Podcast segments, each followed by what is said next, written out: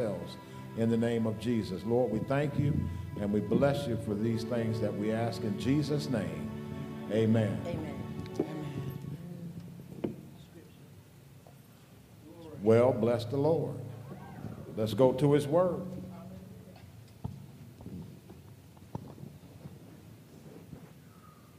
Deuteronomy.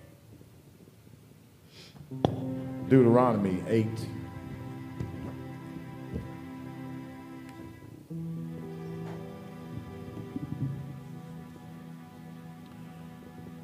Starting at let's see, verse 15.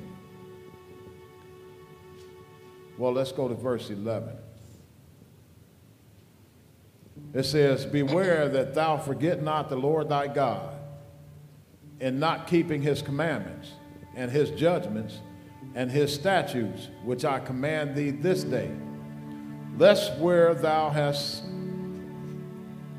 eaten and are full, and has built got goodly houses, and dwelt therein. And when thou thy herds and thy flocks multiply, and thy silver and thy gold is multiplied, and all that thou hast is multiplied. Then the, thine heart be lifted up, and thou forget the Lord thy God, which brought thee forth out of the land of Egypt from the house of bondage who led thee through that great and terrible wilderness, wherein were fiery serpents and scorpions and drought, where there was no water, who brought thee forth water out of the rock of flint, who led thee in the wilderness with manna, who fed thee, I'm sorry, in the wilderness with manna, which thy fathers knew not, that he might humble thee, and that he might prove thee to do thee good at thy latter end. Amen. And thou say in thine heart, My power and the might of my hand hath gotten me this wealth. But thou shalt remember the Lord thy God for it is He that gives you the power to get wealth. Amen? Amen. Amen. Amen. Revelation 21.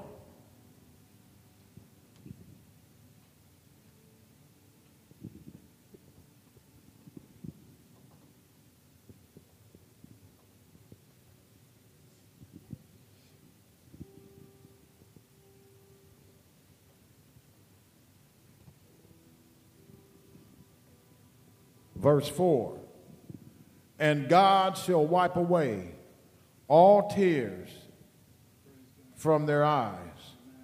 Some of us have shed some tears in this life. God has seen every tear.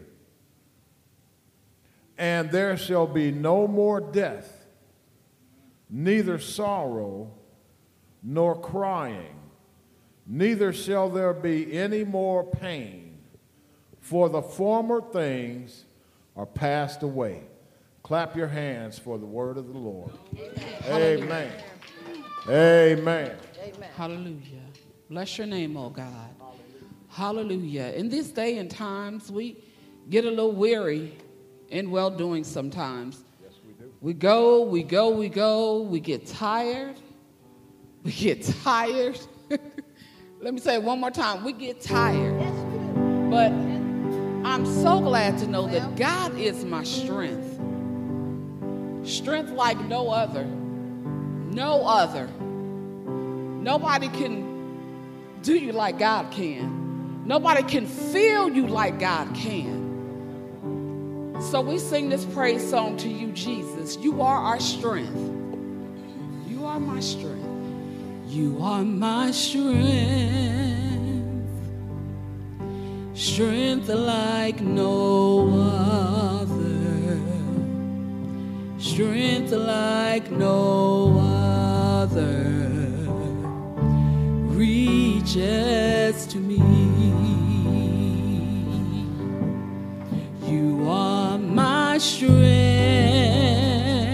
I strength like no other, strength like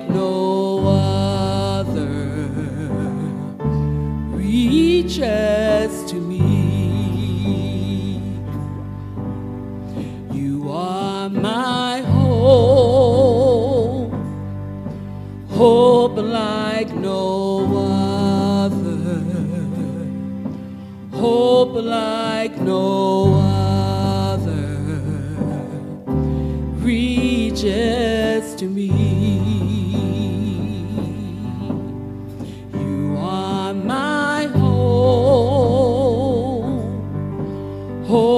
like no other, hope like no other reaches to me. You are my strength, my strength, strength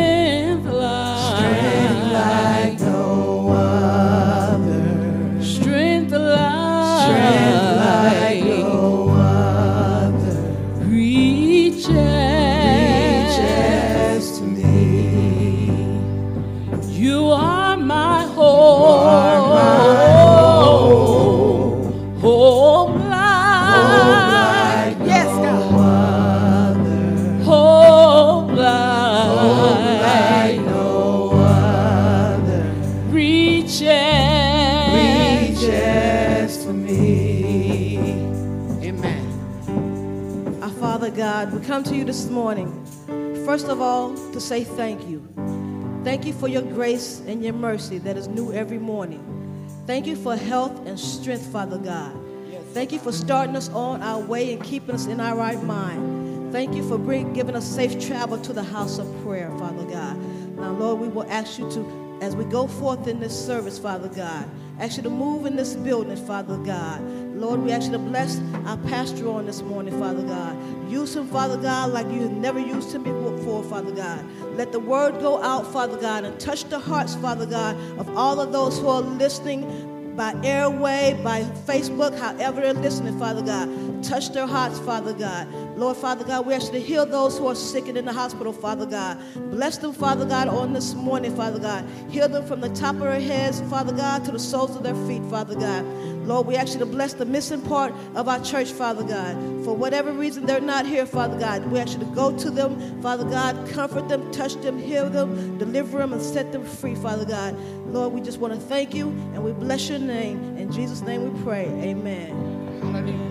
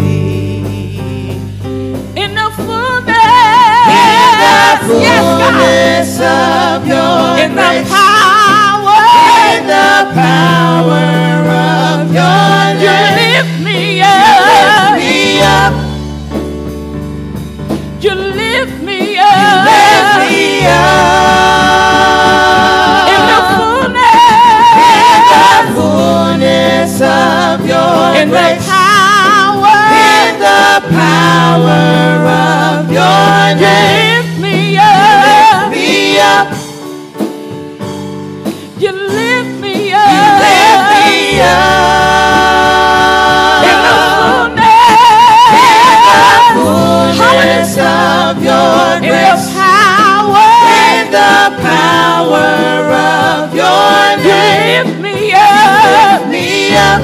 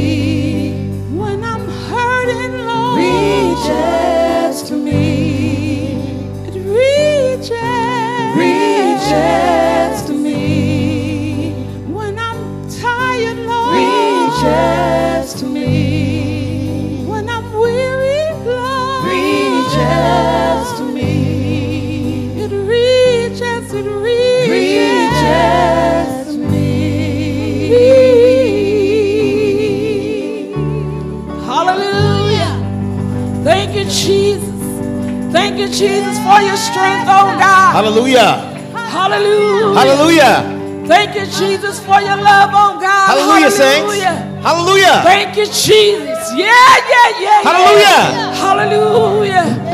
Thank you, oh God. Oh God, oh God, oh God. Hallelujah. Hallelujah. Hallelujah. Give him the honor. Give him the glory. Jesus. Hallelujah. Hallelujah. Thank you, Lord. Let Jesus. it rise. Yes, oh God. What's the greatest praise? Jesus. What's the highest praise? Hallelujah. What's the highest praise? Hallelujah. Let it rise. Hallelujah. Amen, amen, amen.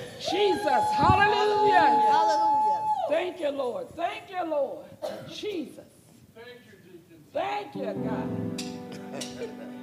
All glory to the Lord. Yeah.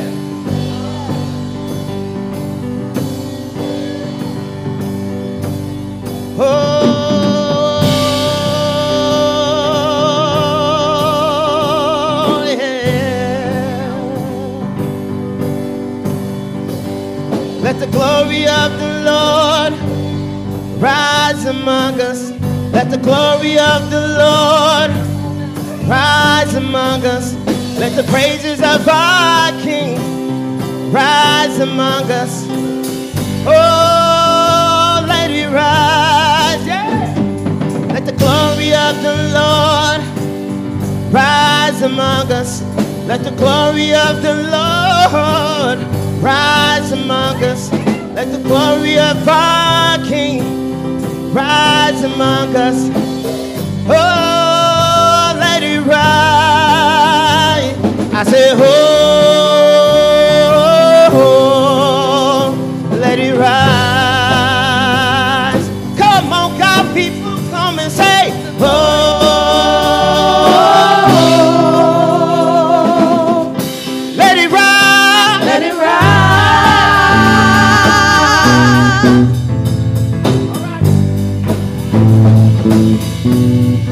the heart of the Lord, let the heart of the Lord rise. Rise Let the love of the Lord, let The love of the Lord. rise. Rise Let the praises of our Let the King praises of our King rise. rise among us. Let it rise.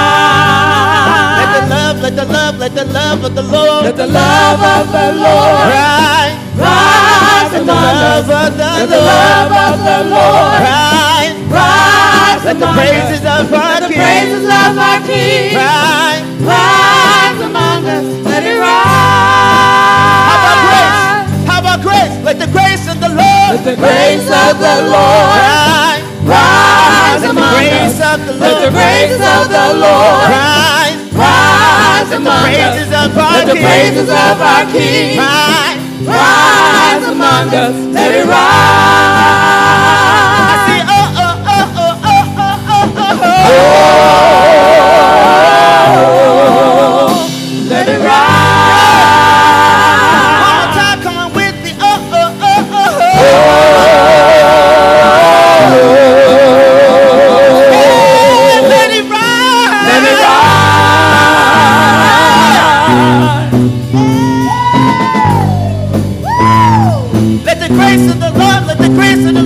The grace of the Lord, Let the love of the Lord of the Lord rise. rise Let the among praises us. of our Let the praises of our King rise. rise among us. Let it rise. Let the grace, let the grace, let the grace. Come on, come on. Let the grace of the Lord rise. rise Let among us. Let the grace of the Lord rise. Rise among us. Let the praises of our King rise. rise among us. Let it I rise. see, oh, uh, oh, uh, oh, uh, oh, oh, oh, oh, oh, oh. Let it rise. Let it rise.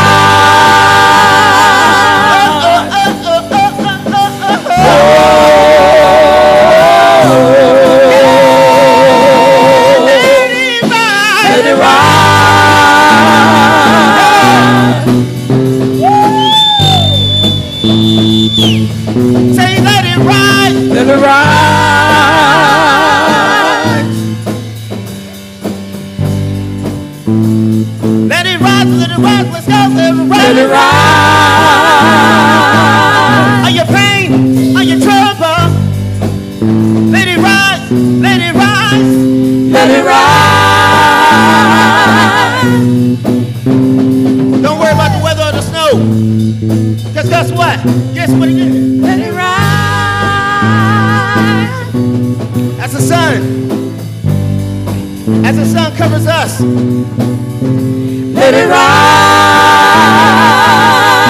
As Jesus' love covers us every day. No matter what the weather reports says what? Let it rise. Yeah. Let the grace mercy, let the grace, let the grace Let the grace of the Lord rise. rise among us. Let the grace of the Lord rise. rise among us. Let the praises of our King rise. among us. Let it rise. Say, let it, oh, oh, oh, oh, oh. Oh, oh. Let it rise. let it rise.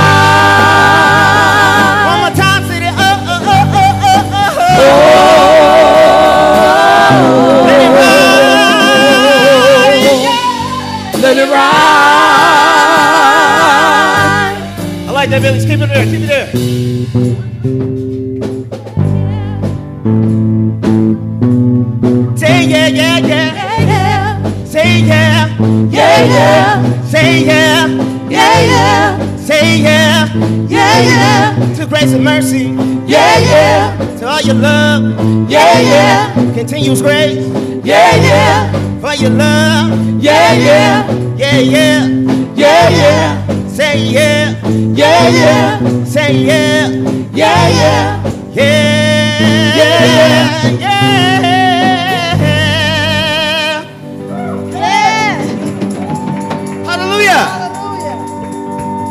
Hallelujah. Every time I sing that song, puts a joy in my heart. Oh.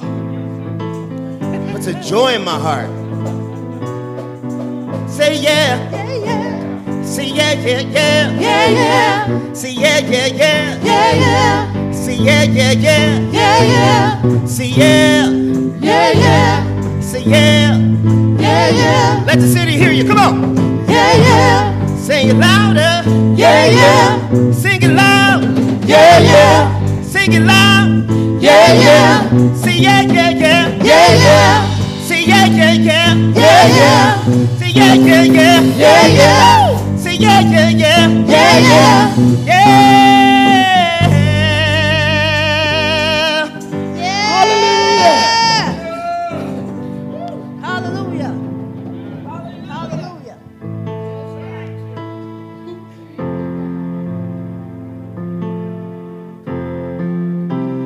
At this part of our service, if you haven't had a time to give your offering, we ask you to go up, come and give your offering because this is part of our praise and worship at this time. Okay, we're going to pray over the offering. Please stand, stretch your hands forth over the offering. Father God, we ask you to bless this offering, bless those who have who are able to give, and bless those who will not be able to give, but give on their next appointed time. We ask you to let it go, flow, multiply, and do the will of the Lord. In Jesus' name, amen. Amen, amen, amen. How many people out here got a testimony that they're an overcomer? Think about something that you were or who you were 20, 30, 40 years ago. And you fast forward, think about it now, you're like, wow, God. woo." I was hanging with my friends and possibly something happened to those friends, but nothing happened to me.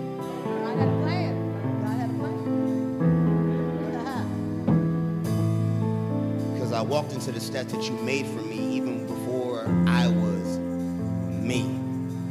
Hallelujah. Uh-huh. you were destined to be an. Overcomer.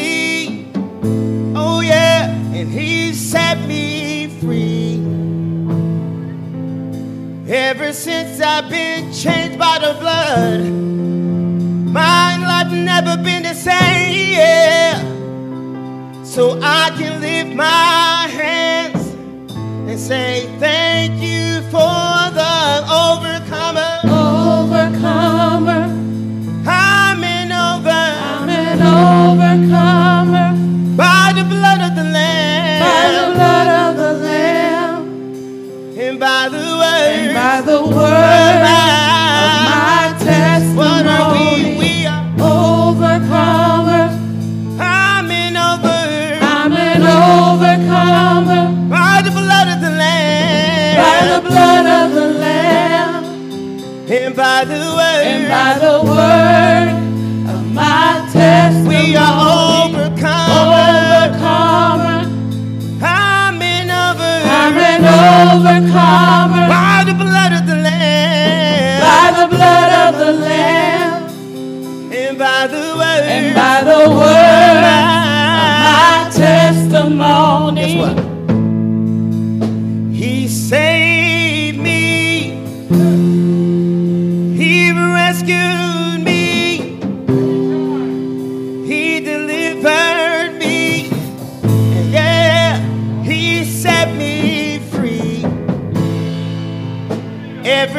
I've been changed by the blood, my life never been the same. Yeah so I can lift my hands and say thank you for the grace over. Overcomer, I'm in over I'm an overcomer?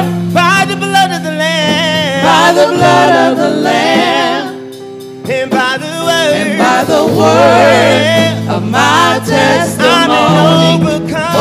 Overcomer, I'm in over I'm an overcomer by the blood of the Lamb, by the blood of the Lamb and by the word, and by the words of my testimony.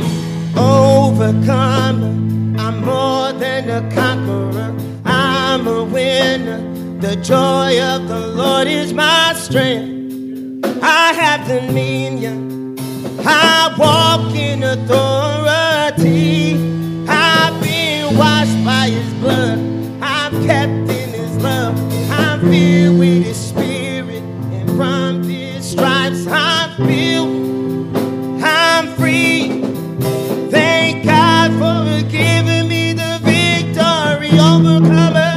Overcomer, I'm an over. I'm an overcomer By the blood of the Lamb. by the blood of the Lamb And by the word. by the word of my testimony. Overcomer.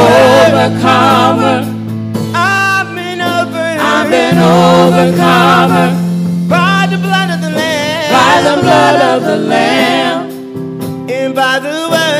the words of my testimony. testimony. He set me free. He delivered me. He rescued me. He set me free. Ever since I've been changed by the blood, my life never been the same.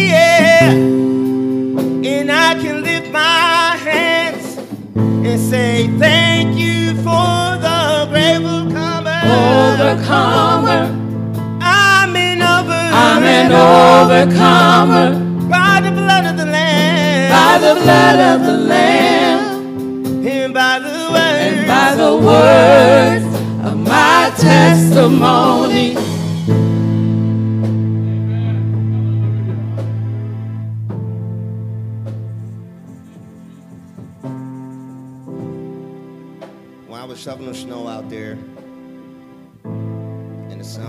Was shining down on me, I'm sweating. Not y'all can see. Um, as I was shoveling the spaces out there, I heard the Lord tell me, keep on doing what you're doing. And as you're moving the spaces, He'll move the spaces for everyone. Keep going. Be that overcomer. your own glory, but for His glory. And as you continuously do it, all your problems will melt away as the sun's going to melt away all this snow. Amen. Amen. Amen. So I got to tell you about the testimony. Testimony. Testimony. testimony. Testimony. He rescued me. Testimony. He delivered me. That's the word of my testimony. Testimony. He saved me. Testimony. He delivered me. Testimony. He rescued me. And that's the word of my testimony. testimony. Testimony. He saved me. Testimony. He delivered me. Testimony. He rescued me. And that's the word of my testimony. Testimony. I'm an overcomer.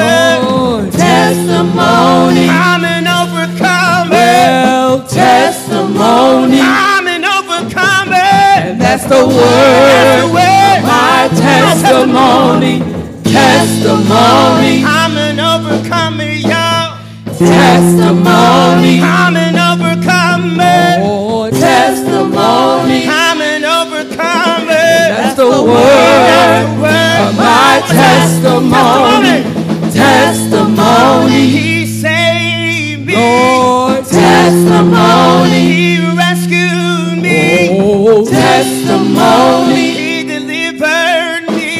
The word of my testimony. Overcomer. Yeah, yeah. I'm an overcomer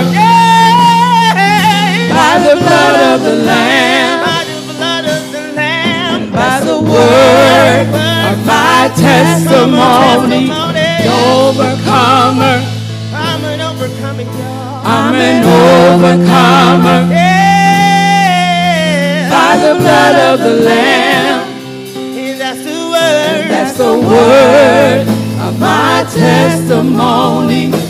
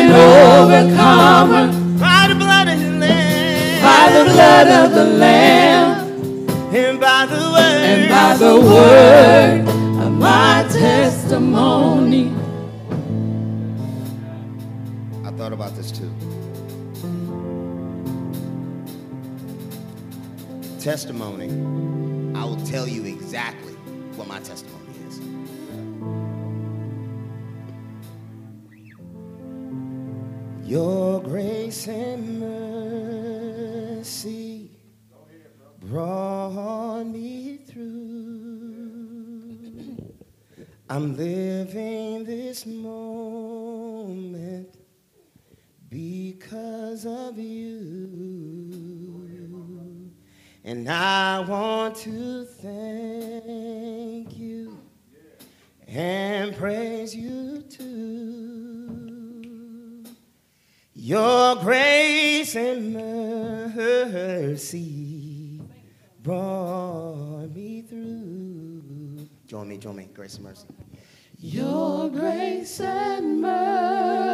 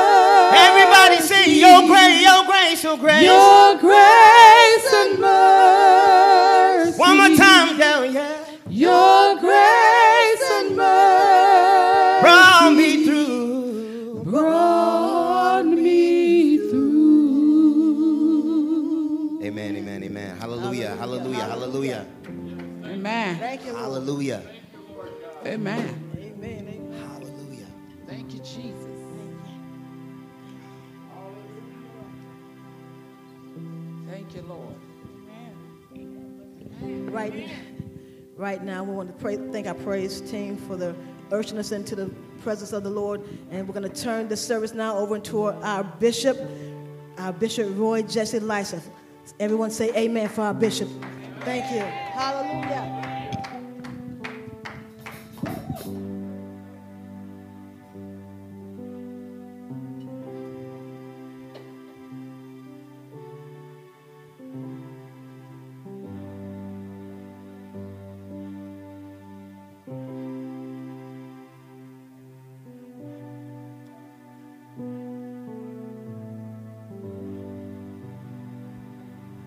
Lord, everybody.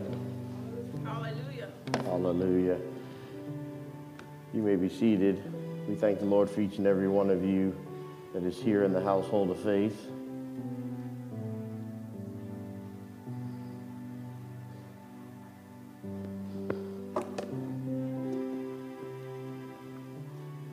Tim threw y'all a curveball. Amen. Hallelujah. Me just turn myself down just a little bit.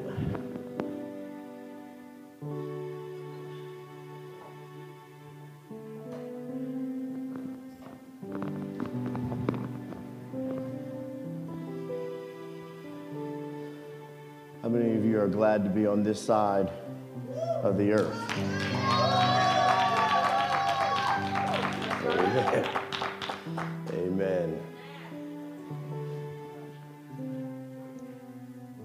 Oftentimes we we you know we wake up each and every day and it seems just like something we do. We don't really give much thought to it. You go to sleep at night. The expectation is is you're going to get some form of rest and wake up at some point the next day.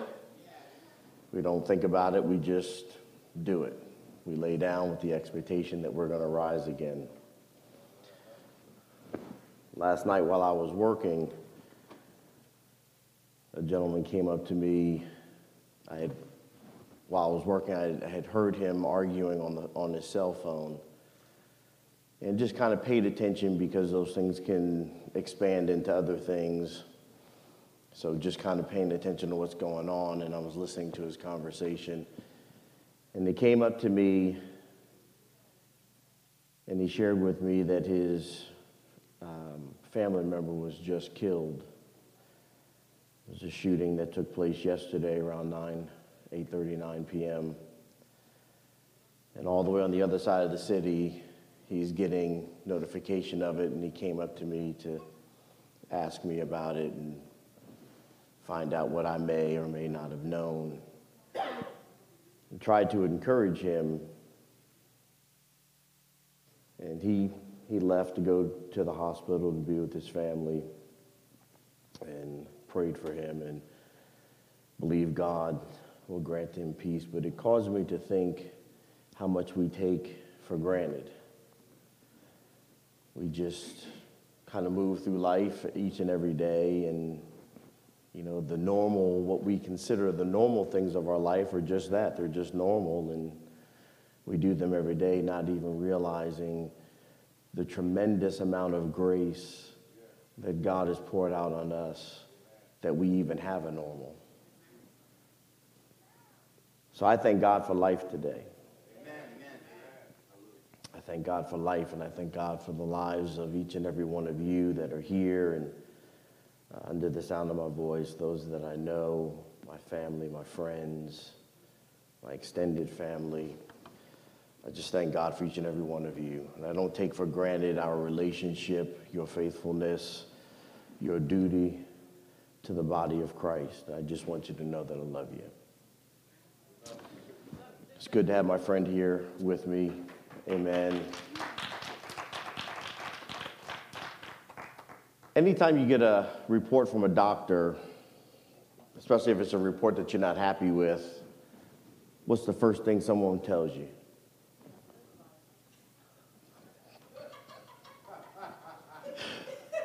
That's the first thing a believer will tell you, is the devil is a liar. But there's something else that's a little bit more common, and that is go get a second opinion. Go get a second opinion. We're good about getting second opinions. It's, it's often the response to information or opinions that we don't like that forces us to go find an opinion or information that we do like. We seek out someone who's going to agree with what we want or what we want to be right in our life. I want you to ask your neighbor this question What makes you right? You see, the problem that we have is if the first opinion is, you know, not in line with what we wanted originally, then, you know, we're, we're good. But too often when we don't like what someone is saying, like a doctor or a lawyer or a judge or uh, whoever, we just switch to another lawyer, another doctor, or another judge. I was thinking about the body of Christ, and it occurred to me that this is similar to what many of us have begun to do in our relationship or our walk with God. We don't like often what He tells us. We don't really often appreciate some of the things, if we're going to be real, that God has shared with us, especially when He prescribes a solution to our problems that we don't agree with. Most often, God is not as judgmental as we would like Him to be against those who have wronged us. We would like God to just wipe them off the face of the planet, move them out of the way. Amen. We think all kinds of stuff, and thank God we're not God. But too often, when God doesn't align himself with the way we want things to be, we switch gods. We go to a God who's a little bit more convenient, one who is a little bit more adaptive, one who's slightly more flexible, to our will, our lifestyle, our values, or our goals. We find a God that allows us to do us. One of the most common phrases, especially in our culture, is you do you, boo, and I'll do me. And that's really the center of our problem. We are self centered. And we're so self centered that we do not take seriously our walk with Christ. Well, the Israelites were kind of doing this same thing. Oftentimes we look at Israel and we connect it to the body of Christ, and Israel is an example of things that we should do and an example of things that we shouldn't do. And the Israelites were doing what we continue to do today when God begins to identify to us something that is necessary for us to understand about who He is. And I want to talk to you about that briefly today.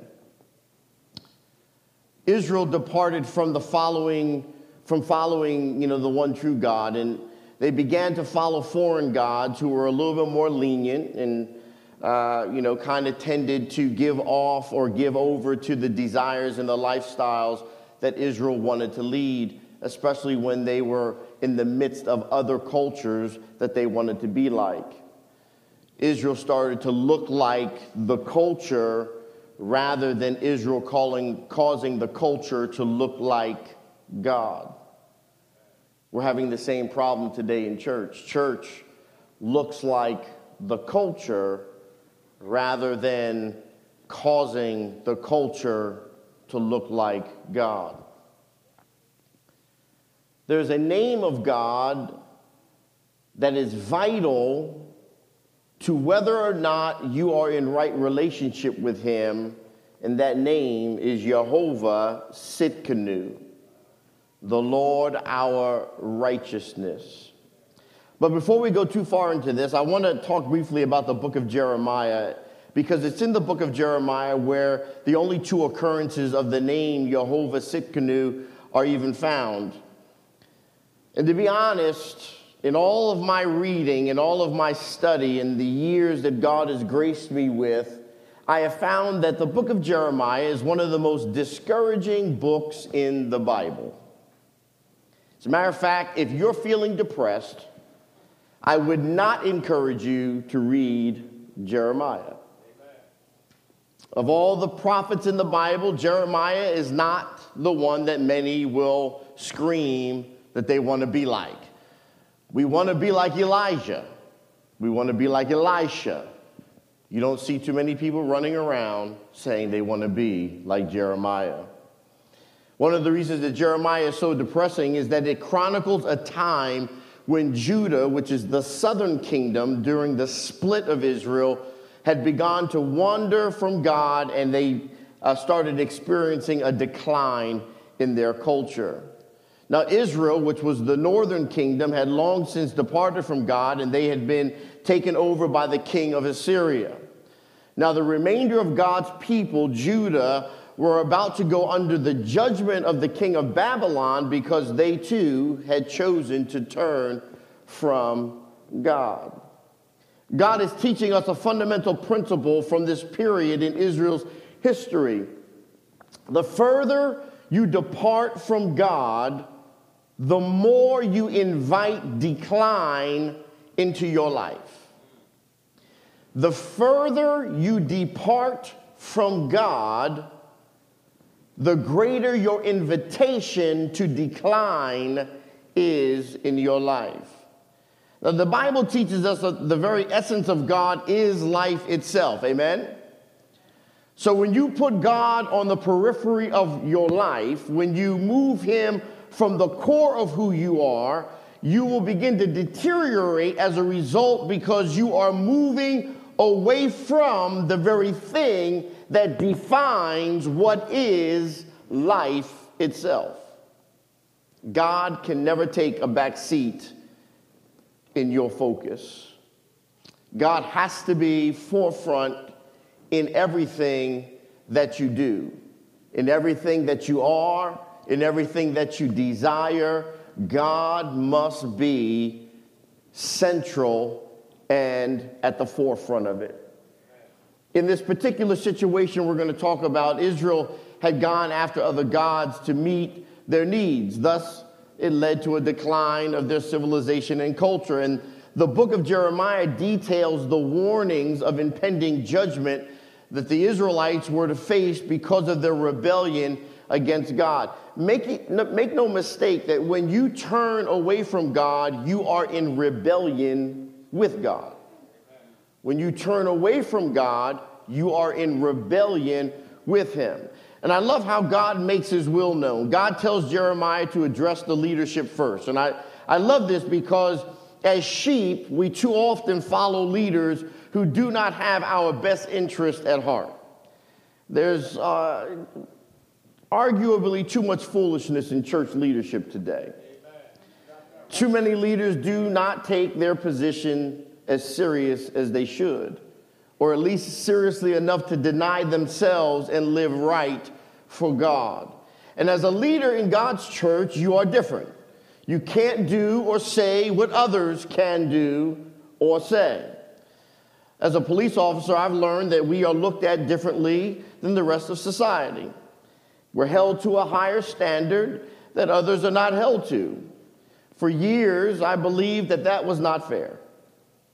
But this question, is it fair or not, has followed me for about 28 years now.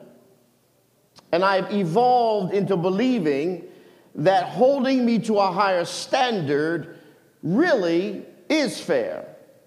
We're held to a higher standard because we are entrusted with more than others are. So we must be above reproach. And this is no different with leaders in the church. Leaders in the church are entrusted with what God has released to bring life to his people. So you should be held to a higher standard. So Jeremiah starts by addressing leadership. And we can take this as leadership in the church or leadership in the world. Jeremiah says this uh, in Jeremiah 23 and 1 Woe to the shepherds who are destroying and scattering the sheep of my pasture, declares the Lord. Now, anytime a prophet is speaking to you and declaring that what they're saying is from God and they start with woe, you ought to be like, whoa. This is not going to go well for me if I meet the, defi- the definition of what is about to be said. So God says that the shepherds, those that are in spiritual leadership, are creating more confusion than clarity concerning who God is. Rather than using their position of influence over the Israelites to guide and direct the people of God towards God, the leaders were actually driving the people away from God. You know, one of the things that always uh, makes me laugh that I've shared with you before is that when people come to me for counseling, I give them the word of God and they always get upset with me and they say, Well, all you tell me is what the, what the word says. Yeah, that's what I'm supposed to tell you. What the word says. If you listen to me, we might not go in the direction that God wants us to go because I'm a man. I put my pants on just like everybody else. I have my moments. Amen. And I've got, you know, where Jesse gets a little bit better uh, of, of me. So, but if I stay focused on the Word of God and allow God to speak to you through me, then the word that He's given, because He never speaks outside His Word, will always direct you to great success. As a leader in the Lord's church, you have to continually ask yourself is what I'm doing, the example that I'm setting, driving people toward a life for Christ or a life away from Christ? Am I pushing you towards Christ without uttering a word? Just the mere watching of my lifestyle, is that something that drives you to God or is that something that pushes you away? We continue to see a similar thing happening in our contemporary culture where, God, where God's word, his standard, seems to be compromised on many levels. And we witness pulpits that appear to be succumbing to the culture rather than proclaiming what the word declares, which stands above the culture. God doesn't mind you having a culture, but your culture does not supersede his word. We hear debates among ministers that makes us scratch our heads, especially on topics that are clearly outlined in God's word. Our leaders are making the wrong right and the right wrong. There's even this idea that somehow it's all right for people to believe what they want about God, and we should not attempt to persuade them otherwise. We should just let them live and fellowship where others believe as they believe. If this were the will of God, then there would have been no need to spread the good news of the gospel. There are some who have even said that we should not be concerned with the rulings of the high court of the land because the high court is not truly righteous. We should expect that their decisions to promote man's will and not God's will is the way that it is. We have a responsibility to do all that we can to ensure God's will prevails in our life, even in a hostile environment. Standing idly by while everything spirals out of control is the same thing as doing nothing to stop it. And I believe it was Martin Luther King who said, For evil to prevail, good people have to do nothing, or at least something to that effect. We live in a nation, a culture, and a society, and are f- affected by the decisions of those who make and enact law. You should have something to say. A mist in the pulpit becomes a fog in the pew. This is why God issues his stern warning directly at Israel's spiritual leadership. This is why I have held leadership accountable for their actions. Contrary to what some believe, those uh, who have left this ministry believe, leaders are held accountable. Now, some may believe that leadership can do what they want without consequence, but that's simply not true. Just because I may not openly crucify a leader for errors in judgment for the sake of the people's opinion does not mean that nothing is being done. I've continually taught the leadership here that God holds them accountable for the people's wrong actions and choices that's based upon their leading. Now, all of this destruction in the culture leads us to the introduction of this very unique and very uh, limited name of God as declared in the scripture. After God declares that the spiritual leaders of this time were failing miserably at what he wanted them to do, God says he's going to raise up new leaders who will guide his people according to his plan. This is what he says in Jeremiah 23 4 through 6. I will also raise up shepherds over them, and they will tend them, and they will not be afraid any longer, nor be terrified, nor will any be missing, declares the Lord. Behold, the days are coming, declares the Lord, when I will raise up for David a righteous branch, and he will reign as king and act wisely and do justice and righteousness in the land in his days, Judah will be saved, and Israel will dwell securely, and this is his name by which he shall be called the Lord our righteousness, or Jehovah Tsidkenu.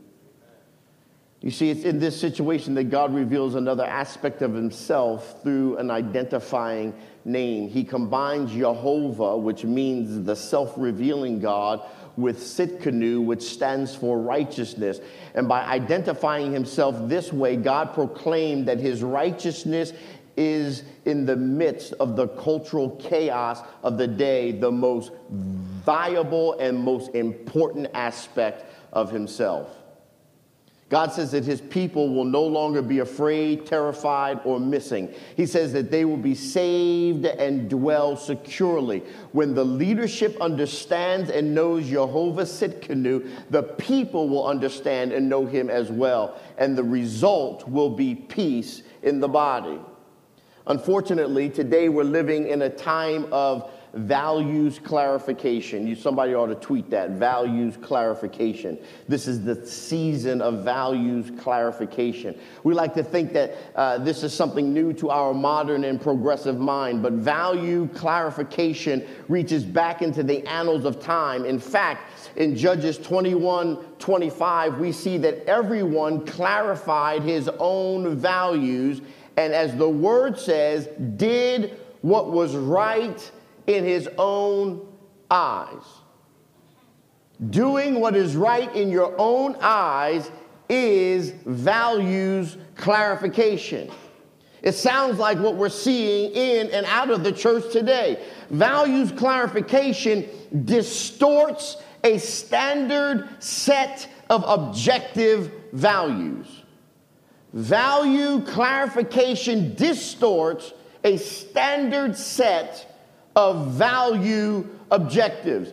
In academia or in education, it includes identifying who or what decides what is right or wrong. It identifies who decides what is right or wrong.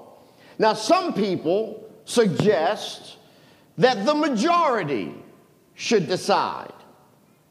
Others suggest that each person on an individual level should decide. And there are other varying degrees of both of these ide- ideological uh, thought processes. However, the Lord wanted his shepherds to know that he is the standard by which everything else should be measured. God is the standard by which everything should be measured. There is no other standard that matters. He is the bar that separates right from wrong. His name is the name by which we distinguish good from bad. Amen? So, righteousness then can be defined as the standard required for people to be acceptable to God. It's the divinely ordained value of rightness. Let me say that again for you. Somebody ought to put that on Facebook. Righteousness is the divinely ordained value of rightness. This is what God wants you to understand. Righteousness comes from Him. And because it comes from Him, He is the only one that can define what is true righteousness. Wrongness can be understood as that which contradicts God's rightness. Wrongness is understood as that which contradicts God's rightness. Now, scripture pronounces a blessing on the people who are serious about the name Jehovah Tsidkenu. And we find this in the Beatitudes where Jesus makes this declaration himself in Matthew 5 and 6. Blessed are those who hunger and thirst for righteousness, for they shall be satisfied. In a medical examination, a doctor is likely to ask you, How is your appetite? You know, I'm big on appetites. I'm big on what you eat. And, I, and for years, I've taught you that eating is more than just putting food in your mouth. But in every area of your life where things can come into you, you have an appetite. You have an appetite for hearing, an appetite for seeing, an appetite for smelling, an appetite for tasting, an appetite for ingesting, and so on. And a doctor may ask you, How is your appetite? You see, a doctor knows that if you're never hungry, something's wrong. It could be an indication that you're sick. Likewise, when you lose your appetite for righteousness, that's an indication that a spiritual sickness is occurring. When you start eating things that are not normal for yourself, it could be an indication that something else is going on. I don't know if Jocelyn has experienced that, but they say that with expectant mothers, they typically begin to eat things that are weird, or at least not normal for what they would have eaten before. I remember my wife.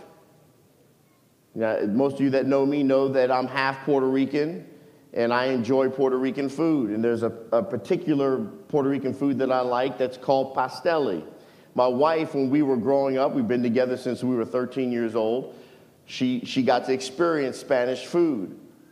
And she couldn't stand pastelis. Pastelis, they look weird. They, they really do. They look, I'm not even going to tell you what they look like. But they look like something you really don't want to eat. But they're the bomb. They taste great. But my wife didn't like them until she got pregnant with Jeremiah. Then all of a sudden she loved them, and now we can't find them. Amen. But things change, your appetite changes, and, and it's an indication that something is happening.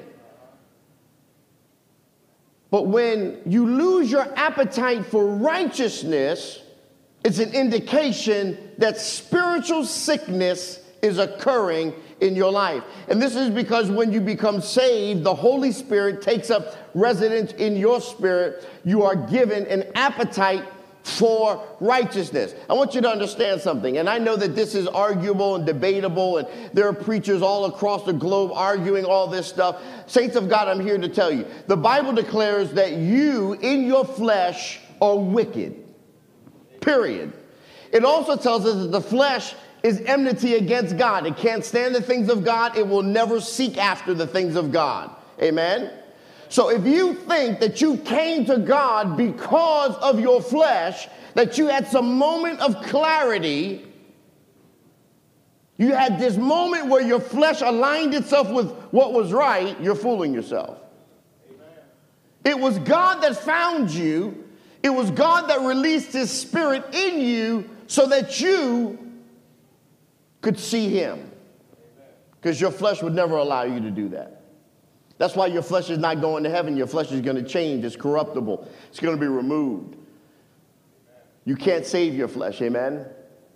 This idea that people have that those that are in the body of Christ that somehow you know, the old saints used to say you, you would tarry for the Holy Ghost as if the Holy Ghost was something that came after salvation. Saints, I'm here to tell you that absent the Holy Ghost, you could not be saved because you would reject everything of God because your flesh wants nothing to do with God. It is the release of God's Spirit poured out upon you that draws you to Him. It is the filling of the Holy Ghost in you that keeps you aligned with Him. You can't do it in your flesh. You can't do it in your flesh. There are some people that tell you that we don't need the Holy Ghost anymore. If the Holy Ghost was not living in you, you would not be here today. It's the Holy Ghost that brought you here. I got off work at three o'clock in the morning. It was not Jesse's flesh that brought me here. I could have called somebody else to come preach a sermon today. Amen. It's the Holy Ghost because I hunger and I thirst after righteousness or rightness with God. Amen. It's the Holy Ghost that God has placed in me that drives me. And when you're hungry for God, or when your hunger for God begins to decrease and your appetite for the things of the world begins to increase, you can be sure that the distance between you and God is not growing closer, it's growing further and further away. One of the scariest times for me as a pastor seeing youth grow up, watching children grow up in the church, is when they go to college. That's one of the scariest times for me as a pastor. When they're in regular school, they're okay. They have the influence of the parents, they have the influence of the church. They, you know, they have me. I'm talking to them, I'm talking to their parents, I'm speaking into their life, you know, filling them with, with the seed of God. But what happens in most cases is kids do what? They want to go away to college. They want to get away to college. Amen. We're begging for everyone in our families to stay local, but everyone in our families want to go somewhere else. And the problem the problem with that is, is that when they go away, scariest moment for me is now the influence begins to get limited. And they begin to be influenced by a world system and a world culture which has turned itself against God. I'm not speaking against college. I think that you should go to college. I believe in education wholeheartedly. But it's important that you stay grounded and keep God as your focus and not buy into everything because somebody with the title professor says that this is what is right. There is only one that is right, and that is God. As I've stood in the mirror staring at my stomach from time to time, I've come to the realization that I'm struggling with my weight. Can I just be, can I just be, you know, open and honest with you today? I'm struggling with my weight. I know I hide it well with my suits, but I am. My wife has even told me that she's noticed there's a change in my physique. I try to point her to my guns, but she keeps going to my barrel. But then she goes into the kitchen and she makes an awesome meal for me to eat and she piles my plate up. And then she asks me, Do you want more? Like I'm gonna say no. But now I jokingly say to her when she offers me that second helping, that what she's actually saying to me is, Here you go, fat boy.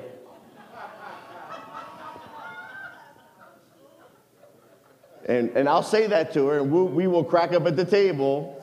It's just, I just want you to be satisfied. I say, Yeah, fat boy. Now, while I've maintained about the same weight for a long period of time, I do know that the weight that I've maintained is not really the best weight for my, for my height. And even as I've exercised and lost weight from time to time, I just put the weight back on because I, I love the snack. You see, my problem is that when I snack, I don't feel like eating healthy food.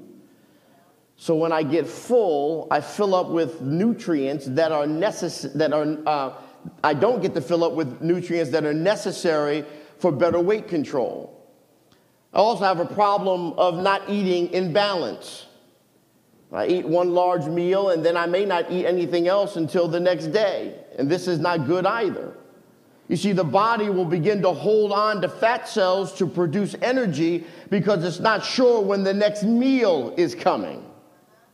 Now, as a police officer, I know that this may come as a shock to you, but I've spent some time in donut shops.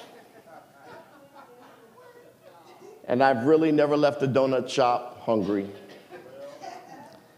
but a donut is nutritionally wrong. It might be right in terms of sweetness, and it might be right in terms of pleasure, but considering my body fat, it's wrong. And when I fill up on donuts, I kill my desire for healthy food and it's healthy food that supplies me with the vitamins and the minerals and the complex carbs and all these different things that I need to be healthy and live a good life. Now, when we eat wrong, we will lose our hunger for what is right. And as a result, we won't eat as much healthy food or we begin to ignore what is healthy entirely. Now, this principle that I've just explained to you and demonstrated by an example of my own life holds true in the spiritual realm as well. When you fill up on reading novels, watching television, talking to knuckleheads, and getting the world's perspective before you go to God, you will lose your appetite and your hunger or your thirst for God. You cease to hunger and thirst for righteousness and eliminate the care, the peace, and the provision that comes from knowing God's rightness. To know and to fully experience everything that God spoke of in Jeremiah 23 and 4, you need to know the Lord, our righteousness. Now, Jeremiah reveals the problem with the shepherds. They weren't teaching God's point of view, and as a result, the people were scattering and the culture was declining. The shepherds were acquiescing to the culture. Now, this is similar to what we do when we remove Jesus and his standard from our government, from our schools, from our businesses, from our homes, from our media, and from everything else that our lives touch. God's kingdom worldview has been replaced with a man made worldview, and we're suffering the social upheaval that results when Jehovah's Tsidkenu is no longer our central focus. Let me tell you a story. I know it's getting late in the hour. Just give me, just bear with me a few more minutes. There's a story that's told, and I learned this story when I went to the uh, Jewish um, Memorial in Washington, D.C. And it's told that in Nazi Germany, when the Jews were sent to the death camps, they often rode on trains, and those trains went through the countryside. Now, these trains often passed by churches that were full of German Christians who continued worshiping even as they heard the Jews being carried off to the most horrific deaths possible. Later, there was a German Christian uh, that was asked how he could worship and study the Word of God when he heard the trains pass by. And this was his reply When we heard the trains, we simply sang louder. You see, these individuals chose to ignore the evil that existed in their culture. They chose to remain in the safety of the church building, but outside the righteousness of God. The world puts it like this snitches get stitches. In my culture, as a police officer, there is this perceived wall of blue where the expectation is, is that when your brother or sister in law enforcement does something wrong, you solidify yourself, you unify yourself behind them, even when they're wrong. And you cover that behavior. As Cynthia so eloquently said earlier in the sermon, the devil is a liar. I've told people people that worked for me as their sergeant, people that I've worked with when I was an officer. Don't expect me to cover your foolishness. Because I have a family that I'm concerned about, and I'm not going to prison for you because I look too good to go to prison. I'm just keeping it real. And people knew. They don't do stuff around Roy because Roy telling. You, you better believe Roy's telling. And as a sergeant, my officers knew. I told them there's, there's two kinds of mistakes there's a mistake of the heart, and there's a mistake of purpose. And there's a difference between how I entreat you when you purposefully do something wrong versus you're trying to do what's right, it just comes out wrong. There's a difference in how I treat you and how I deal with that situation. And they know this. To today, my officers know this. They know there's a standard. And if you break the standard, this is what you can expect. We have policies, we have procedures, we have rules. There are things, and I'm not going to circumvent them for you because I want to be your friend. I'm not here to make friends, I'm here to lead you the city pays me to lead you at the sergeant level, and I have a task to do, and I will do that. I will go to bat for you if you're doing what is right and is being perceived as wrong. I will fight tooth and nail, do everything I can to help you. But even that is only limited. Amen? I'm not one that just remains silent. As a matter of fact, I, I've been asked not to go to meetings because they know I'm going to say something. This is just, sorry, direct, this is just who I am. Amen. I'm not, uh, I'm not, I don't, I'm not one that, I know Jesus, so I'm not caught away by titles. It, it, it, doesn't like, you know, I have friends, you know, that are all kinds of titles in, in my job, in the world, and have all kinds of money. That stuff doesn't impress me. I'm not swayed by it. If Donald Trump walked in here, so what? I'd tell him, take a seat. You need Jesus. It's just who I am. But this is what the story tells us is that when they heard the trains, they just sang louder. They chose to remain in the safety of the church, but outside the righteousness of God. Now, the pulpit ministry is not measured by uh, you know, your pastor's eloquence or even knowledge. but the body of Christ is evaluated by its adherence to God's standard. God is righteousness. His viewpoint is the right viewpoint, and any deviation from that leads to chaos and to the devolution of life. I'm not sure if I have time to get too deep into this, but we have to understand we need to move by action, not feeling. Living of right, a life of righteousness may not always feel good at the moment. In fact, when you hunger after righteousness, you may even become more acutely aware of your sinfulness, and that won't feel good at all. But the only way to live righteously is to allow God to reveal your sin to you so that His grace and mercy that He can give to you will overcome your failure. I've been dealing with pain in my lower back for a long time. And I went to the doctor. Let me just leave you with this, this example today, and, and, and we'll pick this up next week. I, I went to the doctor, and he recommended an outpatient surgery for me.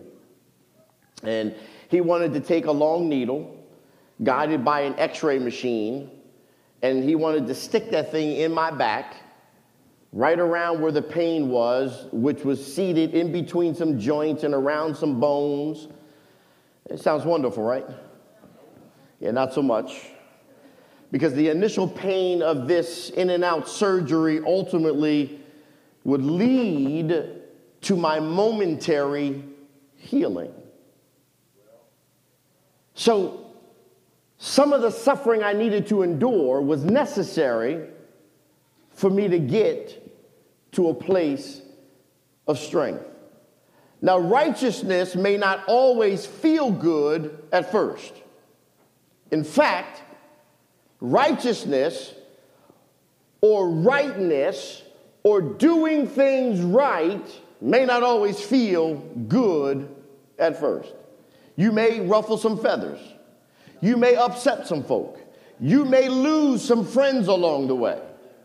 But the result of righteousness in your life is always good because God's own name is the Lord our righteousness. He cannot abide with sin or unrighteousness.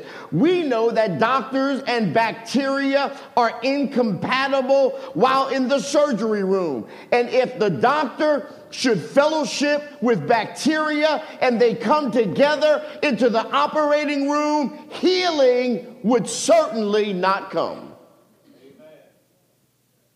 Doctors do everything they can to be clean before they go into the operating room. You see it on TV all the time. They're scrubbing their hands, all these doctor shows, they're scrubbing their hands and putting all this stuff on that's sanitized and, you know, they back through the door. They don't touch the door. See, I would be a bad doctor because I, I would like have to see where I'm going and I would push the door after I wash my hands. Then I have to start all over again.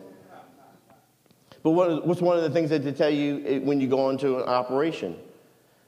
That infection is possible. Why? Because bacteria, as much as we fight against it, is always present. They do everything they can to fight against it. They use all the tools and all the disinfectants, but it's still there. They have to war against it. It's there. Righteousness exposes areas where sin has infected your life so that you can deal with the problem and return to a right relationship with God. And God tells us how He brings righteousness into uh, our life of His own. He says, I will raise up for David a, a righteous branch, and he will reign as king and act wisely and do justice and righteousness in the land. Now, this verse is one of the Old Testament prophecies that's connected to Jesus Christ. Jesus comes from the Davidic line, he is David's offspring.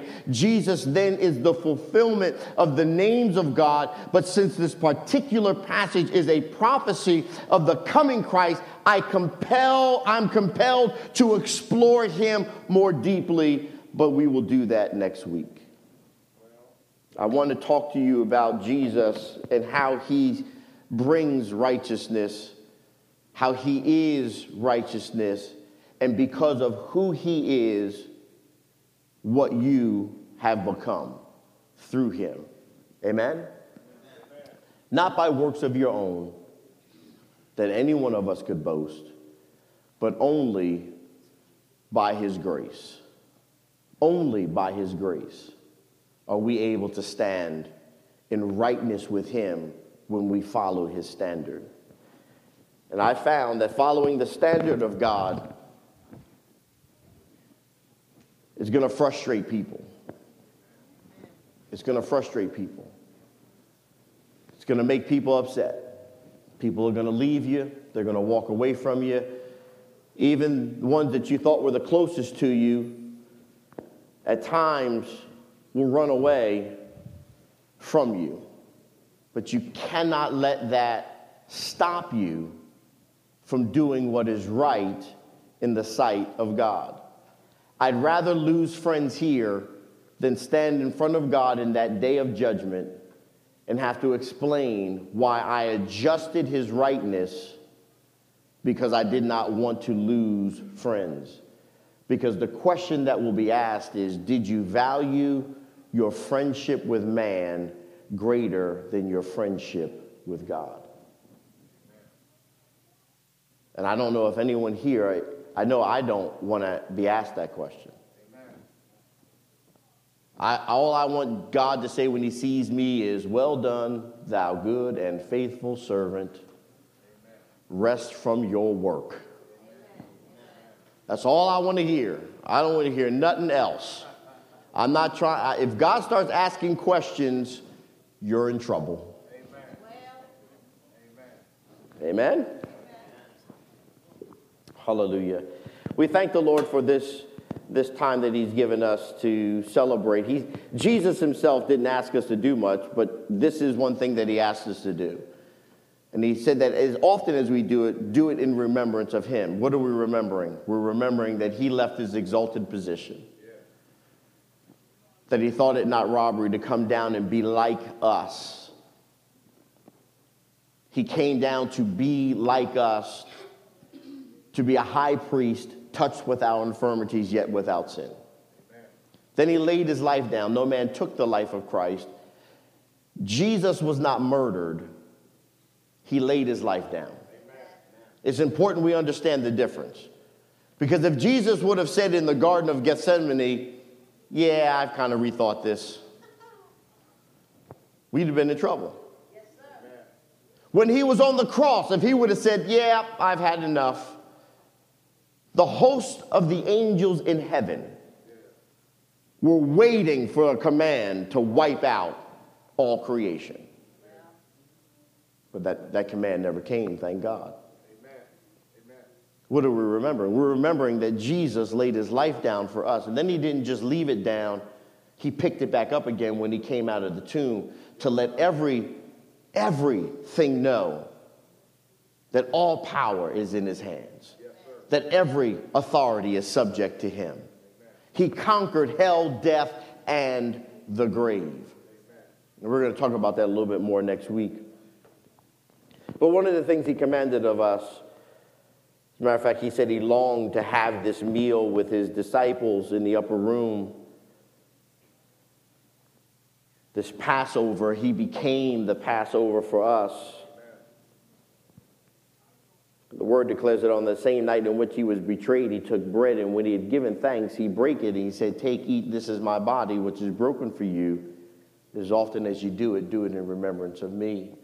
After the same manner also he took the cup when he had supped, saying, This cup is the New Testament in my blood. As often as ye drink it, drink it in remembrance for me. For as often as ye eat this bread and drink this cup, you do shew the Lord's death till he come. Jesus did a wonderful and marvelous thing for us. Something for which we truly cannot comprehend when he laid his life down for us. When he went into the lower parts and took the keys of life and death from the devil. And when he ascended on high, fulfilling God's prophetic word as written and declared in Scripture. Father, these sacraments, this bread that represents your body, this juice that represents your blood, we receive it that we might become partakers of that which is true and just. Knowing that when you died and arose again, you buried our sin and you poured out upon us your righteousness. Your word declares that you became our sin. And we became the righteousness of God through Christ Jesus our Lord. So, Father, we remember today. We remember and dare never forget the suffering, the brutality, all demonstrated and completed and fulfilled because of your love for us. That today I might be able to stand here and declare, and my brothers and sisters with me, that we are no longer sinners, but we are the redeemed of the Lord. Father, now we ask thy blessing upon these sacraments as we give them to our brothers and sisters. Father, let them be reminded, let them visualize what you have done for them, that it would again for them become real, that it would reignite a fire in them, that it would connect them again with your love. Father, we thank you for this opportunity to commune with you in these sacraments. We thank you for it in the name of Jesus. I ask that you come that we might share these together. Hallelujah.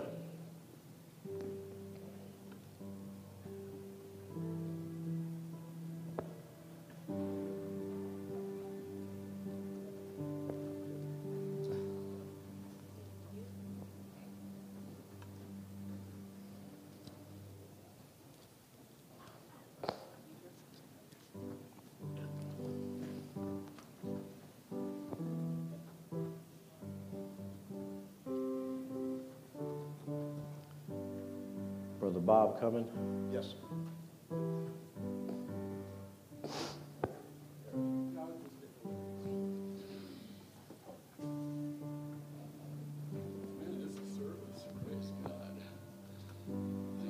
Amen.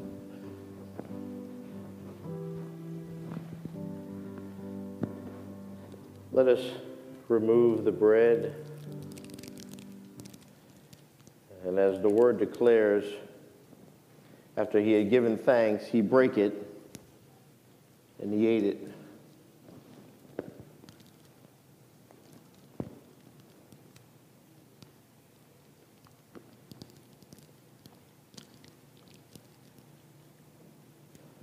Let us drink this juice that represents the blood of Jesus. That blood that washes us and makes us whole. Let's look to the Lord. Father, we thank you for your grace and truth, for the sharing together of these sacraments, knowing that the bread represents your body, which was brutalated for us, and your blood, which was poured out on Calvary.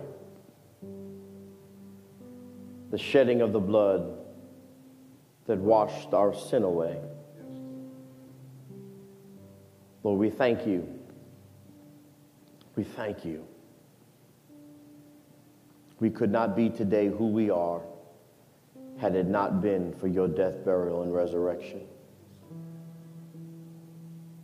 We will never forget what you've done for us. Father, this word that you've released into the atmosphere of our lives today, let it meet us. That we might all begin to understand that in truth we are all leaders. We're your ambassadors in the world, leading everyone that you give us opportunity to engage to Christ. Thereby, we're all responsible to walk according to your standard. Father, wherever we're failing, wherever we're weak, wherever we are not like you. Bring it to the forefront of our mind. We might surrender this place to you. Use us for your glory. Speak your word of life through us at every turn, at every opportunity. Let us declare your truth. Even when it's not convenient, let us always speak that which is right, all from a place of love. For we speak these things not to belittle anyone, but that they too might find freedom as we have in you. Father, in the name of Jesus, I know all of us have specific needs, conditions in the body, mentalities, ideologies, thoughts that need your help. Some may be dealing with sickness in the body. Father, we thank you by faith for your healing. I know that the evidence declares that the body is failing, but your word declares that you are life. We stand in the gap in the name of Jesus right now for those that are afflicted in their bodies. My son Jeremiah, that is fighting COVID right now. My brother, Bishop Timothy Lynch, who is in a coma in the hospital because of a heart attack while shoveling the other day. And all the others that I know that are dealing with the frailty of natural life. We speak life and peace into them right now. We call upon thy healing virtue to minister to them right now in the name of Jesus. My good friend and my brother that you've allowed me to come to know, daughter Haley, who's waging war right now in her body. We speak life and vitality, restorative strength in the name of Jesus. Man is limited in its medical knowledge, but God, you created the body. You sustain the body with life. You breathe the breath of life into the body. Now, Father, as only you can, minister your grace into the body yet again. Let these all become testimonies, living witnesses of your grace and your mercy, of your healing power and your delivering hand. Death, we rebuke you in the name of Jesus.